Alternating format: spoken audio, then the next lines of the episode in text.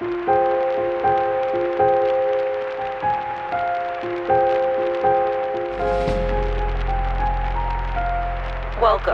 to Blood and Business. I'm Bethany. And I'm Cassie. Today we're telling a story of siblings born and bred to run the world. They were the most infamous family of the 20th century. Their story drips with conspiracy. Their names, whispered through the decades since they left their voices, echoing in time and space. Their hands helped mold the America we know, sharing with their country dreams of landing on the moon, freedom for every man. And by example, they inspired generations to reach the highest heights. They played with fire, and only a few survived. Their words ring through our history books, their pretty faces on our television screens and their signature will forever be stamped on our national identity. They stood in the trenches. We stood beside them. They flashed their diamonds. We flashed our cameras. They had their fun, and we saluted them. They were good, they were evil, they were human. They are the Kennedy siblings. We will now be tuning your radio to 1936. The war to end all wars is in the rearview mirror, and yet some of the greatest evil the world has ever seen is just peeking over the horizon. Every man, woman, and child will be faced with the question of who they are and who they are going to be. Because, though no one knows it yet, this will be the fight of their lifetime. In 1936, Jack Kennedy was guaranteed a place at Harvard. Despite graduating high school at 65th in a class of 110, but nepotism. Joe Jr. was already attending there, and it was Joe Sr.'s alma mater, so no brainer, right? It's Harvard. But Jack was not about to fall into that trap. Instead of making a nice, cozy home in the shadow of Joe Jr., which would have been all that was waiting for him at Harvard, Jack opted for Princeton instead. His father approved because it was evidence of independence in Jack. But Joe Sr. was also pleased when Jack decided he would like to follow in his big brother's footsteps and asked to study abroad for a year under the same socialist academic as Joe Jr. had just two years earlier. Independent thought was great and all, but Joe Sr. agreed that some tradition was important. And after all, Joe Jr. was the Kennedy standard.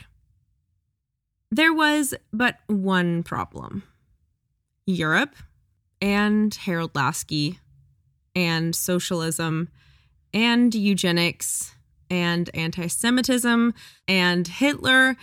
So there were many problems on the horizon for Joe Sr. And we've got to talk about all of them. Let's start with Harold Laski. He was an English political theorist and economist, and he was far left in his ideologies, being a huge advocate for Marxism and a supporter of Joseph Stalin's Soviet Union. Marxism is a philosophy on how a country should operate, and it highly praises communism. Well, Laski had a huge effect on Joe Jr. In 1933, after graduating from Choate, Joe Jr. spent a year in London studying under him. Joe Sr. had arranged for Joe Jr. to travel all over Europe and study under the top financial, literary, religious, political, and academic leaders who were active at the time. Now, keep in mind, this is just after the stock market crash of 1929, and the effects of the Great Depression are very fresh. It caused destabilization in many countries, not just the US, and the unrest in Europe was crippling. A lot of it was also left over from World War I. In fact, shortly after World War I, the inflation was so high in Germany that it took 4 billion German marks to equal one American dollar. By 1923, at the height of the inflation crisis, it was 1 trillion German marks to one American dollar. German people quite literally needed a wheelbarrow to carry enough paper money to the store to buy a loaf of bread, or even a few wheelbarrows, depending on what moment. Well, in Europe, the war had never really ended. Not the world, but the war. world War One had never really ended. There was just about like a two decade intermission, and then the fighting just reconvened. Obviously, people change drastically when their security and quality of life is threatened in this way. Things will happen that would not normally happen, and people will behave in a way that they would never behave under usual circumstances. By the time Joe Jr. went to Europe to study, Adolf Hitler had already come into power in Germany and was starting to target the Jews. And here is where the Kennedy family picked up a little conspiracy the whisperings that this golden American family may have been Nazis. While in Europe during his studies and after visiting Germany and seeing Hitler's power over the people there, Joe Jr. wrote to his father to share his thoughts. And they are what you could call alarming. He was back in London after his trip to Germany and was hearing, quote, condemnation of Hitler and his party from English leaders. Joe Jr. told his father that he thought they were being too harsh. He wanted to see what was going to happen with Hitler and wasn't so sure that the Nazis wouldn't be great for society. He observed that because of the First World War and the Great Depression and the economic effects following, the Germans were, quote, scattered, despondent, and divorced from hope. And if you know anything about World War II and Hitler's reign, you probably know how he was able to come into power and have the influence that he did. Hitler found a way to give vulnerable, hopeless people hope. He gave them someone to blame the Jews. Joe Jr. continued, quote, It was excellent psychology, and it was too bad that it had to be done to the Jews. This dislike of Jews, however, was well founded Brutality must have been necessary to secure the wholehearted support of the people. In every revolution, you have to expect some kind of bloodshed. He even told his father that he thought that Hitler's sterilization program was, quote, a great thing. I don't know how the church feels about it, but it will do away with many of the disgusting specimens of men which inhabit this earth. End quote which, if you remember from Rosemary's first episode, the third episode this season, we talked about the popularity of the belief system called eugenics. Hitler's sterilization program was very, very much based on those ideas and principles. Hitler sought to forcefully sterilize anyone suffering from a physical or mental disease, including schizophrenia, manic depression, which is bipolar, epilepsy, blindness, deafness, physical deformity, and alcoholism. From 1933, when Hitler signed this sterilization law, to the end of World War II in 1945, 400,000 people had been sterilized. Joe Jr. concluded his letter with, quote, In all, I think it is a remarkable spirit which can do tremendous good or harm, whose fate rests with one man alone. It's bad. It's so bad. And we also need a bit of perspective. The Germans weren't hypnotized by Adolf Hitler. It was more like they had been prepped by previous events and were waiting for a savior. And Hitler saw an opportunity to tell the German citizens what they wanted to hear that it was them against the world. And he would be their fearless leader who would show them the way to the world domination that they were totally capable of and deserved. Hitler presented a plan, what he called, quote, the final solution. As if he were solving an existing problem, as if he were righting wrongs. His solution was the Holocaust.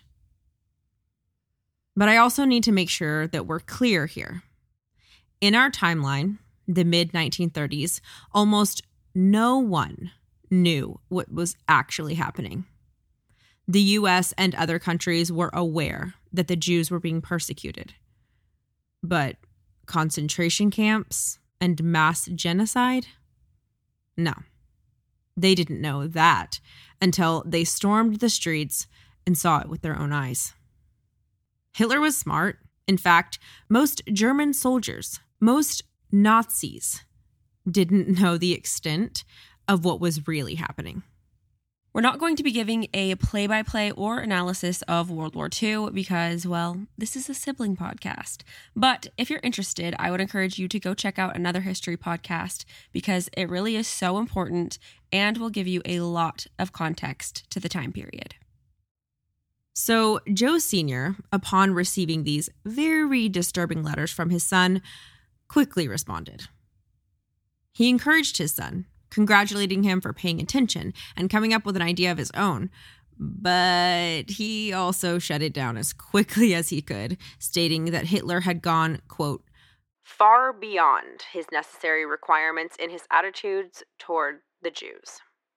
Joe also forgot to mention the fact that Rosemary would have fallen under those same sterilization laws, or drive home how inhumane and purely evil it all was.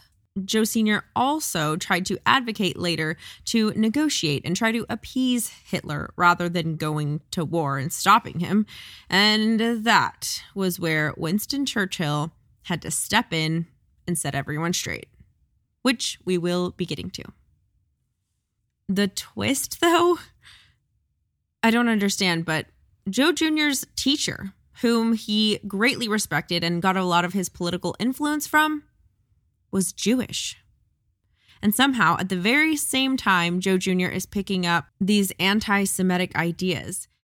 Remember, Jack was supposed to also spend time in Europe and study under Harold Laski, but fate, once again, intervened. Jack's health took a sharp downhill turn, and so he had to head back to the States in October 1935, after only being in England for a month and he was 18 at this point, just graduated from high school at Choate. So, since he's back in the States and not going to be studying in London, he skips ahead in his plan and enrolls in Princeton. At first, they deny him because he was so late enrolling in the semester, he would be severely behind.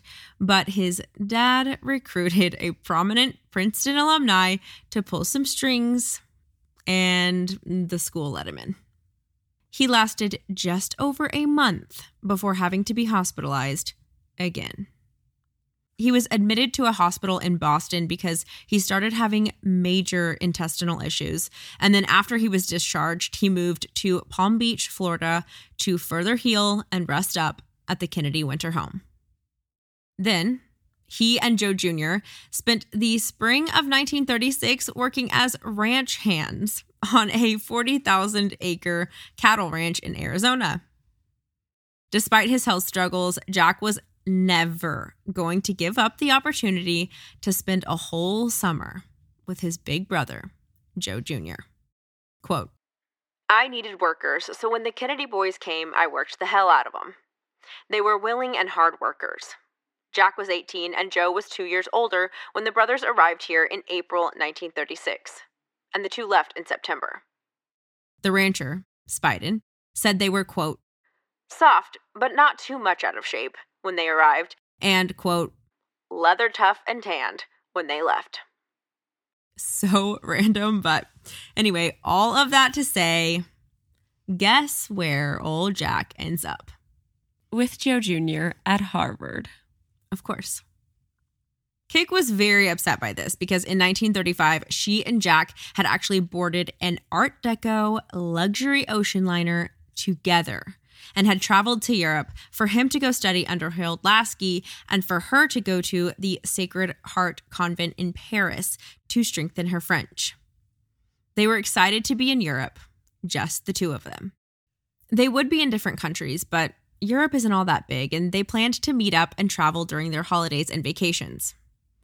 Honestly, it was probably for the best because during the months that Jack was in Europe, or weeks that Jack was in Europe, He was allegedly more concerned with enjoying England's social life than he was with studying while he was there. In a continuation of the Joe Jr. Jack dynamic at Choate, Jack's big brother continued to overshadow him and was the best known member of his class at Harvard. Quote Jack was bound to play second fiddle, a Harvard student said. Whereas Joe was big enough and strong enough to play varsity football, Jack was big enough and strong enough to maybe make the sophomore JV team. Another fellow student described Joe Jr. as, quote, slender and handsome, with a heavy shock of hair and a serious, slightly humorless manner. He was much interested in politics and public affairs and was every faculty member's favorite. It's reported that the teachers at the school liked Joe specifically as a person, not just because of who he was. There were two Roosevelts at Harvard during the same time, and allegedly, no one was as fond of either of them as they were of Joe Jr. And not only was Joe successful in academics, popularity, and sports, he also was politically successful at Harvard within their campus student council and had publicly stated that it was his dream and life plan to be a politician. In Robert Dallek's book, he said that within the Kennedy family, it was an unspoken rule that the eldest son had first dibs on a political career, and that Joe Jr. left no doubt that this was his life's ambition and that he was calling dibs. He won his student council election in college, and apparently Jack ran as well, but he lost. He wasn't elected, but Joe Jr. was. So, what happened to turn the tides to JFK being the one who everyone helped become president instead? Here's a quote from Jack's Harvard tutor during this time Though his mind is still on discipline and will probably never be very original, he has ability, I think, and gives promise of development. Okay, Beth, remember that story when Jack was arguing with Joe Jr. and like one of their friends started to speak up on Jack's behalf or take his side? And then Jack was like, keep out of it. I'm talking to Joe, my brother. I don't think he said my brother. No, he didn't. okay. I'm talking to, yeah, was, I'm talking to Joe. I thought that they were like 10, 11, 12 here. No, no, no, no, no. No. no. I found the details surrounding the story, and it was actually when they were both at Harvard together. One of the football store stores. One of the football stars, Torbert Macdonald, told the story and said, quote, after practice was over, Jack would have me throw the ball for him, and he'd practice snagging passes for an hour at a time. Hundreds of passes. One day, Joe Jr. told him, Jack, if you want my opinion, you'd be better off forgetting about football. You just don't weigh enough and you're going to get hurt. I said, Come off it, Joe. Jack doesn't need looking after. Jack turned on me and said, Mind your own business. Keep out of it. I'm talking to Joe, not you. It's just such a quintessential sibling dynamic. Joe being the older brother, trying to be like wise and protective, and Jack being like, you know what, back off. But then he's going to say that to Joe, and then a friend steps in and he's like, no, no, no, no. Okay, no. no. Though he was still living in Joe's shadow, Jack accomplished and mastered two things during his first two years at Harvard winning friends and influencing people. And therein lies his superpower. I don't know if he read the book, but he was definitely living out the principles. Quote A gangling young man with a slightly snubbed nose and a lot of flap in his reddish brown hair, remembered a classmate. With his long, coltish stride, his bright young face, which stood out in the class. He still wasn't quite as popular as his older brother, but he was well known and well liked by his peers. Quote Anytime you were with Jack Kennedy, you would laugh. An athlete friend recalled. Lem Billings agreed, quote, Jack was more fun than anyone I've ever known. And I think most people who knew him felt the same way about him. Jack wrote Billings in October of 1937, quote, I am now known as Playboy. So we can assume some other things from that as well. I can't help it, he said. It can't be my good looks because I'm not much handsomer than anybody else. It must be my personality. when Billings responded that he was only so successful with women because he was Joseph P. Kennedy's son. Jack set out to prove him wrong. They both went on blind dates and switched their identities. So Lem was to be Jack Kennedy and Jack was to be Lemoyne Billings. Lem even took Joe Kennedy's Rolls Royce out for the occasion. And here's what Billings had to say Quote, We had one very competitive night trying to see who would do better, and I'm afraid, as I recall, he was satisfied with the results. Jack even got demoted to the third string football team as a punishment for this type of behavior, but it did not slow him down. This womanizing was obviously an impersonation of his father. A girlfriend of Jack's recalled, quote, He said his father went on all of these trips and was gone so much of the time, and he'd come back and give his mother some very lavish presents. A big Persian rug or some jewelry or something like that. Obviously, Jack knew everything that was going on in his parents' marriage. Stories from Grandpa Fitz also reinforced that it was totally fine and normal to completely ignore your wedding vows. Like we said in the Bouvier episodes, it could be seen as borderline brainwashing. Okay, brace yourselves for this story. It makes me so mad and so sick every time I even mention like, oh, makes me sick. Bethany's like, I know what you're talking about. I know the story. I hate this story. So Jack would tell, quote, locker room stories about his father's conquests.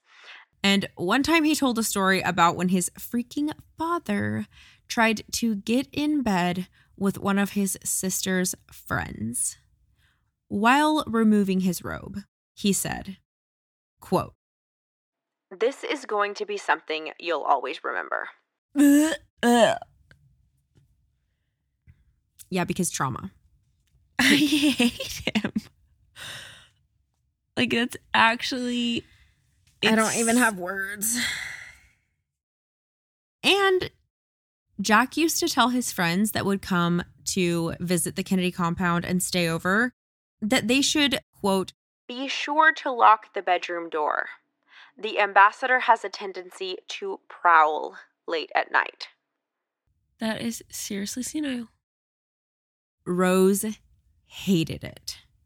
She would get really, really upset anytime she heard a story about Joe, but for some reason, her kids were more on Joe's side and even helped their dad find girls at times. A Washington, D.C. socialite said that one time in the 1940s, Joe Sr., Jack, and Bobby Kennedy invited her to their table in a really upscale restaurant and then proceeded to explain that Joe would be in town for a few days and, quote, needed female companionship. They wondered whom I could suggest, and they were absolutely serious. And then there's another story about when Joe visited Hollywood in the 1950s and his daughter, Patricia, who was married to actor Peter Lawford at the time, asked the wife of a TV producer to get the names and phone numbers of female stars her father could give a call. The dynamic is just so inappropriate. It's crazy. Like it You're- doesn't seem real. And like, I kind of understand like boys being like that, but Patricia, like, Even the boys, it's so I disgusting mean, I- and weird. obviously, yeah. Like they're all just sitting at a table, fathers and sons. Call a another woman yeah, over no, I could, yeah, I can't, I can't get there either. to ask her, like, "Hey, uh, that's so uncomfortable." Okay, so that we can keep our lunch in our stomachs, let's move on, shall we? Please. During the summer of 1937, Jack and Lem Billings took a European trip to further their education. They visited every museum, tons of churches, and all the great landmarks of the Old World. Most of their records from this trip is just commentary on political situations in Western Europe, so I'm definitely not going to get into any of that. But there is one thing that is interesting that they commented on that they, along with most of Europe's citizens, did not think that there was any chance that there could be a war between Germany and France. Let alone a freaking world war, let alone the biggest war to ever happen. Now, that is interesting because Joe Jr. was there years before. Right. And at this point, Jack and Lem still don't think that there's going to be a war at all. Or the So- German citizens. And they're actually like rubbing shoulders with the political leaders and Right. they're around people who should know what's going on. Jack also wrote that the French were incredibly annoying and took advantage of American tourists at any chance they got.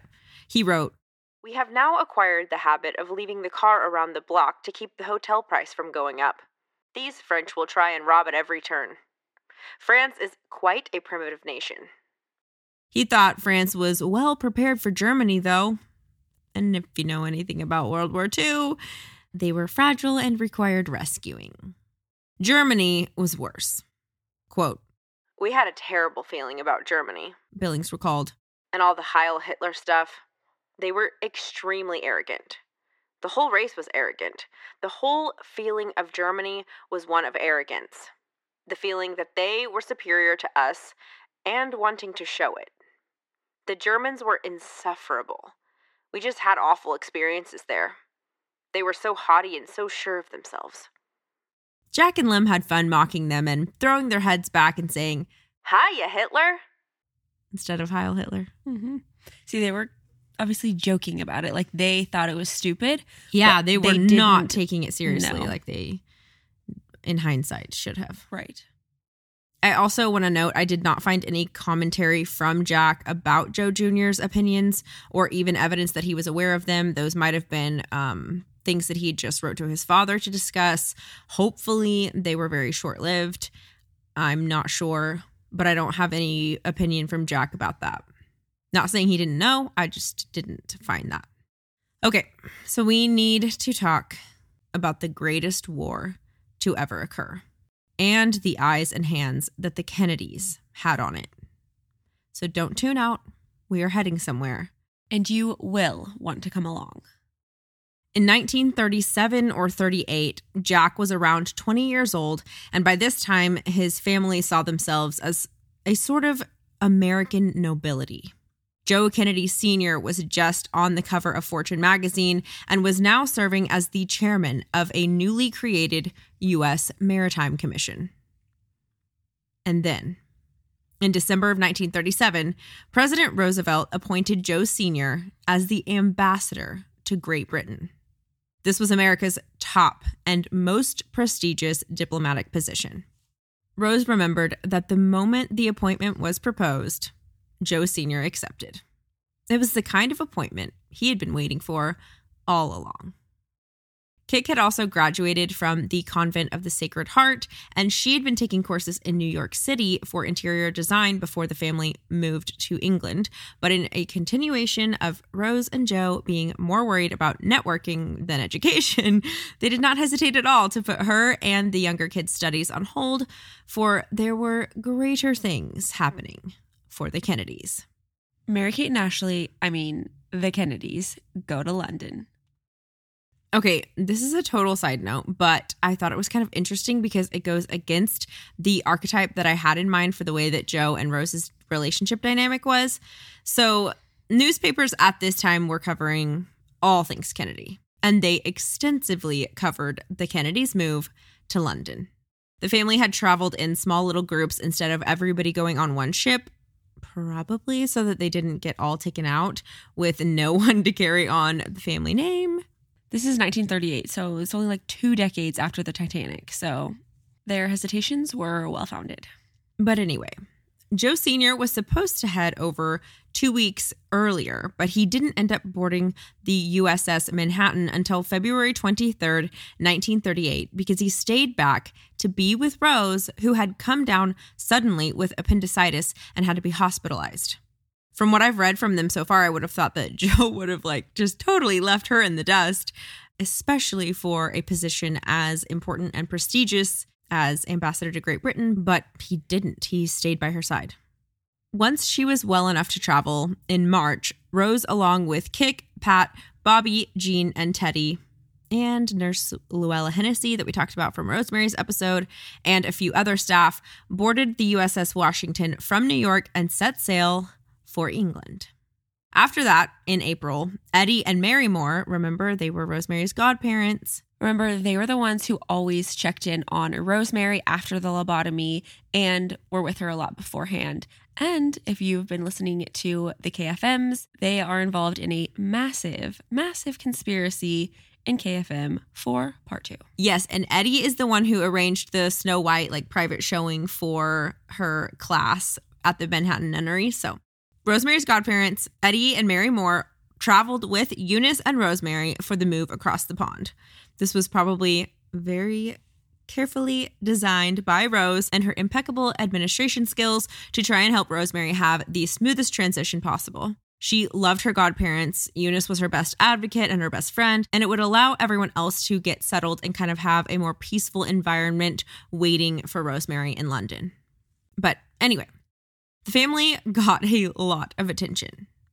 During the Great Depression, the media purposely pushed out stories of family and especially of children because there was so much sadness and awful news that it would guarantee a bit of relief and a warm sense of goodness to the public in the midst of such a dark time. Remember from our Disney episodes, we talked about how Hollywood was bleeding money during this era, but the Disney company was actually growing rapidly because they were really the only ones focusing on children's films. This is when Hollywood took a hint and started focusing on child actors. And America absolutely fell in love with stars like Shirley Temple, Judy Garland, and Mickey Rooney. Specifically, Shirley Temple, I know, was shown in what you would think would be terrible situations like being an orphan, but she would remain perfectly optimistic and charming as everything, and would even give adults in her movie wholesome and inspirational advice. I was absolutely obsessed with Shirley Temple as a child. Every time I was sick and had to stay home from school in elementary school, I would make my mom go to the library and check out all of the VHS tapes of Shirley Temple. And literally, I would just watch black and white movies the whole day. Animal crackers in my soup. Themes like these were inspired by the thousands of children who were abandoned by parents who could not afford to care for them during the Great Depression. And even the story of Annie depicted a crowded orphanage that would have been super typical for the time. The story was originally called Little Orphan Annie. It originated as a poem and then a comic series in the New York Daily News during the 1920s, and then in the 30s was made into a radio show, and Hollywood made it into two films. Little Orphan Annie became a staple in American culture. Many people clung to it because it gave them a sense that everyone was going to be all right. Whatever the case with Annie, kids' joyful and worry free faces were a glimmer of hope in a hopeless time. So, that, coupled with the need for public appearances with Joe's position as ambassador, meant that the Kennedy children were in the news all the time. Joe's position not only brought a new level of media attention, but it also gave Jack the opportunity to spend the next summer working at the U.S. Embassy in London. Later that spring of 1938, he and Joe Jr. graduated from Harvard. We know from previous episodes that Jack was in undergrad and then Joe Jr. was already in Harvard Law School, so that's why they were both there still. But they headed over to England to meet up with everyone. Jack reported, quote, feeling very important in my new cutaway. He was also able to meet the King and Queen Mary, along with Princess Elizabeth. Yes, that is Queen Elizabeth. And not just Jack. Kick and Rosemary also had the pleasure of dressing to the nines and being presented alongside their mother in front of the king and queen. It was one of Rosemary's most favorite moments of her life. Remember Rosemary's quote Bronxville and European? The photos from this time that Bethany has on this episode are also very, very cool. So, if you want to kind of redigest this story and see all the photos from the time period, they're on our Patreon. It's the episode five home video. These photos are especially eerie to look at because we know from last episode that obviously Rosemary gets a lobotomy in 1941 and this is 1938. Yep. So it's literally just a few years before that happens. This is also right when the eugenics ideology is rampant and Hitler is gaining popularity and they are taking her to meet the king and queen. They're risking exposing everything. Mm-hmm. Putting it in that context is crazy. The whole family met up in Cannes to spend the summer together. even Joe stepping away from his post as ambassador to England, leaving the rest of Parliament to handle the growing threat of Germany. but anyway, this summer, 1938, Joe had the family staying in one of the most famous hotels in the world, a hotel on the French Riviera, a hotel immortalized by the writings of one F. Scott Fitzgerald in his novel, Tender is the Night. Dun, dun, Another dun.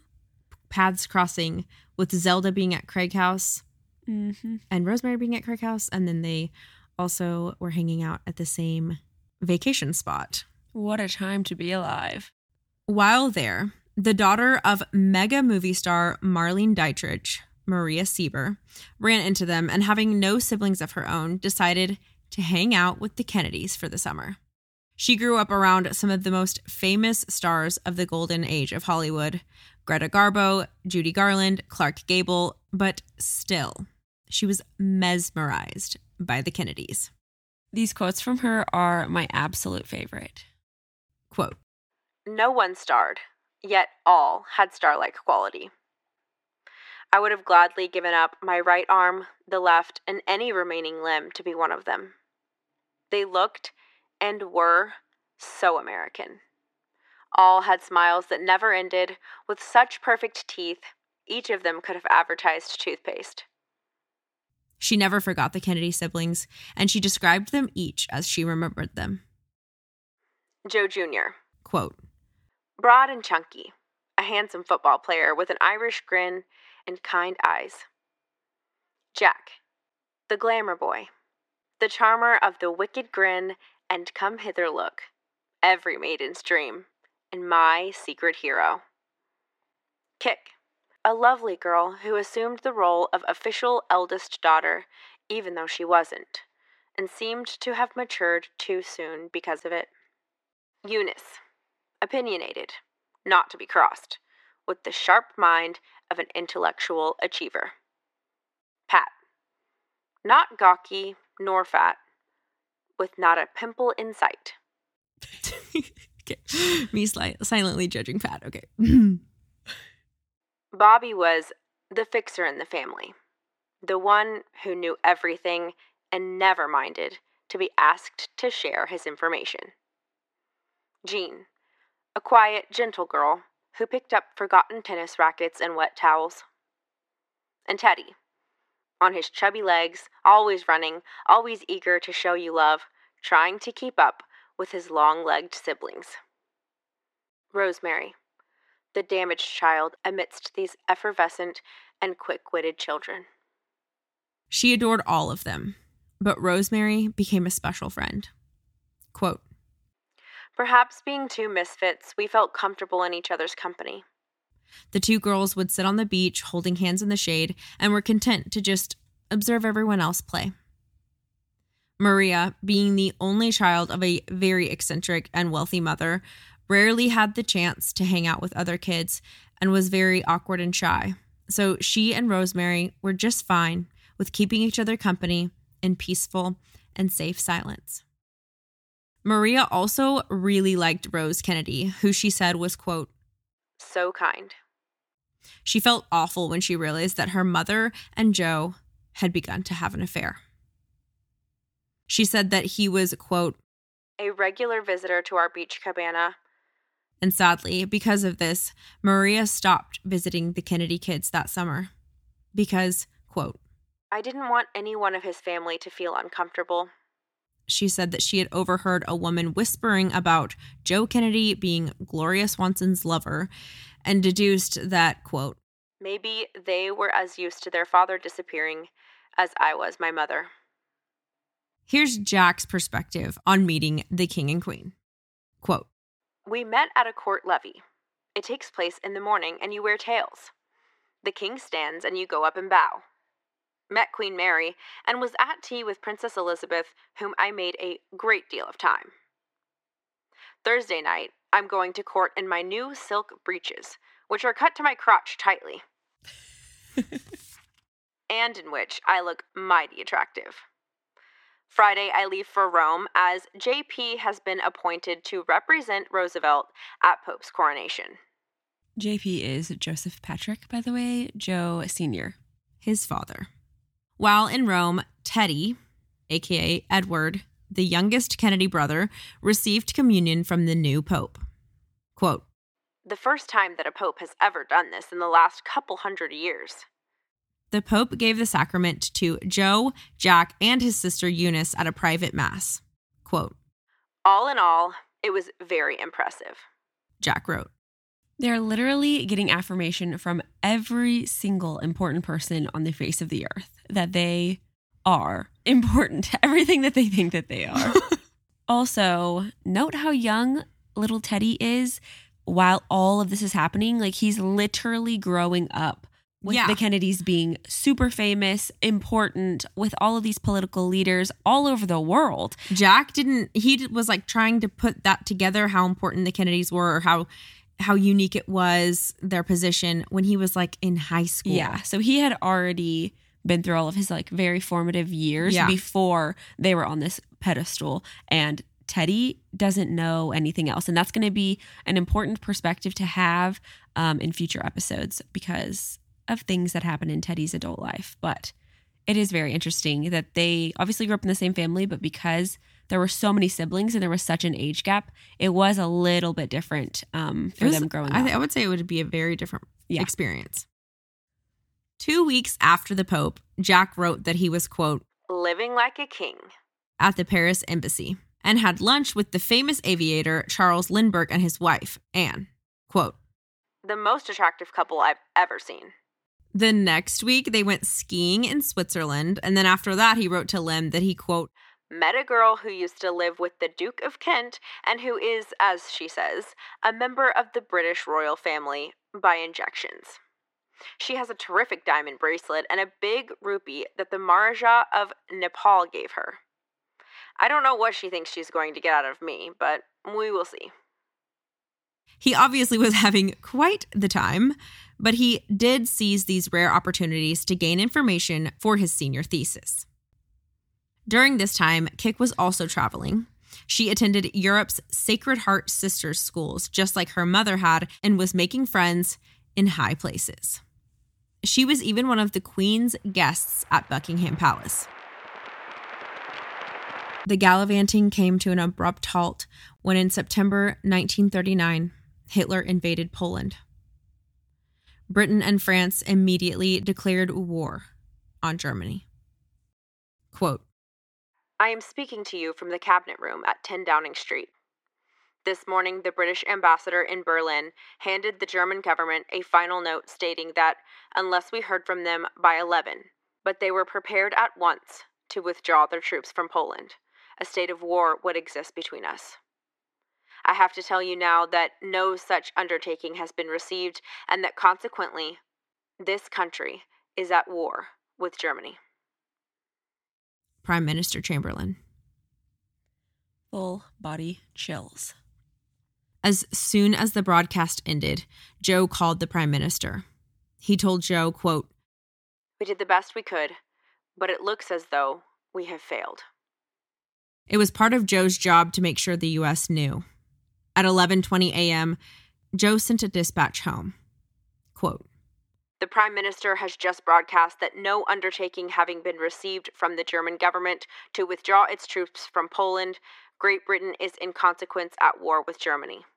Kennedy. I literally had no idea that the Kennedys were so involved. Like, he's the one telling the United States that we are in, well, that Great Britain is in war world there's world a world war, war, is happening. Yeah. yeah. Joe and Rose, along with Joe Jr., Jack, and Kick, gathered in the visitors' galley to watch Prime Minister Chamberlain cry, and members of Parliament, including Winston Churchill, explain Britain's decision to fight. Joe Sr. was distraught. He got choked up when Chamberlain declared that, quote, Everything I have believed in during my public life has crashed in ruins. Joe Sr. stepped out to call FDR in America and cried on the phone, telling him, quote, It's the end of the world, the end of everything. Joe had been working closely with Chamberlain on a peaceful way out of the situation, and he wrote in his diary that night, quote, I had participated very closely in the struggle, and I saw my hopes crash too.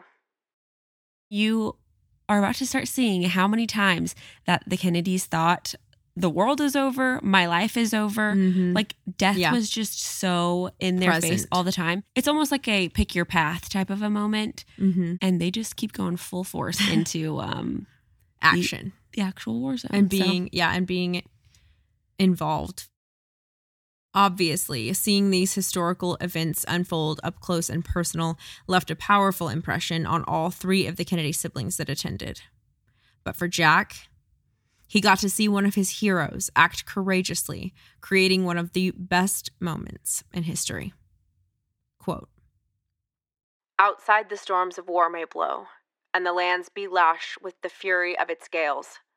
But in our own hearts this Sunday morning there is peace. Our hands may be active, but our consciences are at rest. This is not a question of fighting for Danzig or fighting for Poland. We are fighting to save the whole world from the pestilence of Nazi tyranny and in defense of all that is most sacred to man. winston churchill again chills. My body just has full chills this whole episode. and in an almost punctuation signaling the end of the speech, an air raid siren blared, sending everyone into a panic. Joe Sr. ran out of the embassy to find Rose, Kick, Joe Jr., and Jack walking away from Parliament on foot. They were rushed to an air raid shelter. Can you imagine being rushed to an air raid shelter because the world is going to war? No, that's terrifying. That's terrifying, and that's crazy how many people have had that experience, you know? So close to our generation. Yeah, Because that feels, like another world. yeah, like the end of the world. Yeah. Joe and Rose knew that their children would be much safer in the States, so Kick, Bobby, and Eunice sailed back less than two weeks after the attack on Poland. The attack was September 3rd, and they boarded the USS Washington on September 14th. Again, they needed to remain separate in case of a tragedy, so four days later, Joe Jr. left to go back to Harvard, followed by Jack, who took a plane instead the next day to New York. Teddy, Pat, and Jean set sail on the USS Manhattan the day after Jack, accompanied by Luella Hennessy, their nurse. This is when Rosemary went to the school that she loved so much. Her parents felt good about her safety from the attacks because the school had been moved far outside the city. Joe made sure it had a working phone, meaning he sent them a working phone, which was for his peace of mind, making sure he could check on Rosemary, but it also helped ease the minds of the nuns, other students, and their parents who all got to make use of it. He also installed a fire extinguishing system, access to private transportation, and Rosemary's godparents went to check on her every weekend. Rosemary said it was, quote, The most wonderfulest place I've been to. because Joe was still in England and the only one other than Rosemary, he told her that she was going to, quote, Be the one to keep me company. he then wrote to Rose, who was back in New York, quote, That tickled her to no end. And not only did she get to see her father, but she was also able to invite friends from the school to private movie showings accommodated by Joe. Darling Daddy, Mother Isabel says I am such a comfort to you, never to leave you. Daddy, I feel honor because you chose me to stay. And the others, I suppose, are wild. P.S. I am so fond of you and love you very much. the next month, Joe wrote to Rose, quote, Her disposition is great, and there is no question she is getting along very well. She has gotten fat again, and I am trying to get her to go on a diet. I'm not hopeful, but at least I can try. Unfortunately, as we know from last episode, Rosemary's time at her favorite school was cut short. Things were heating up even further in Europe, and so Joe and Rose decided it was time for her to go back to America. She flew back with her godparents, the Moores, at the beginning of June, and the Germans marched into Paris on June 14th. Quote, Everybody here is so sorry that I have to leave. All of the nuns are especially nice to me. I always get such a great welcome here. I am dreadfully sorry about leaving. I will cry a lot. Rosemary. Before Jack left on his plane for New York, his dad sent him on one of his first experiences aiding the public and communicating with people during a scary moment.